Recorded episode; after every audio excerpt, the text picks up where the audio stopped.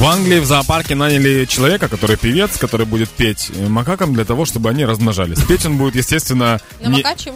На макачем, да, но это не дискотечные песни, типа «размножайтесь», а песни сексуального характера должны быть. То есть он будет создавать атмосферу. Типа Барри Уайта, знаешь, там... И макаки такие, типа, идут друг к другу.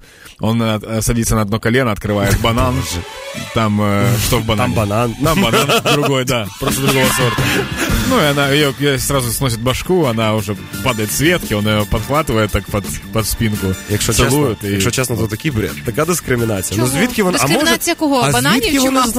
Ну, мавп. А звідки вони знають, що мавпам подобається? Може, мавпи люблять розмножуватися під Елтона Джона? Ну, я вообще хочу сказать, что, типа, это очень странно, когда вот просто, если себя поставить на место обезьян. Вот ты, ну, просто, нет, ну, знаешь, бывает такое, ну, нет желания сейчас, ну, устали, у каждого свои какие-то моменты. Вот вы сидите просто в одной комнате, тут заходит какой-то мужик и начинает петь: иди, поцелуй. И ты, а ты этого мужика не знаешь, и она его тоже не знает. И это не ваш дядя, и там, и так далее. Ну, я зайшов на статтю, побачив фотку з цього зоопарку. Принаймні, мавпи до нього лицем не обернені. Хлопці, ну, можливо, вони не почнуть розмножуватися, ці мавпочки, але ж дуже часто зближує людей спільний ворог. І, можливо, він буде їх дратувати, цей чоловік, і вони знайдуть взаєморозуміння, як мінімум, в цьому. А і все так. Тільки ж починається з якогось мінімуму. Спочатку мавпи почнуть дружити проти цього співака.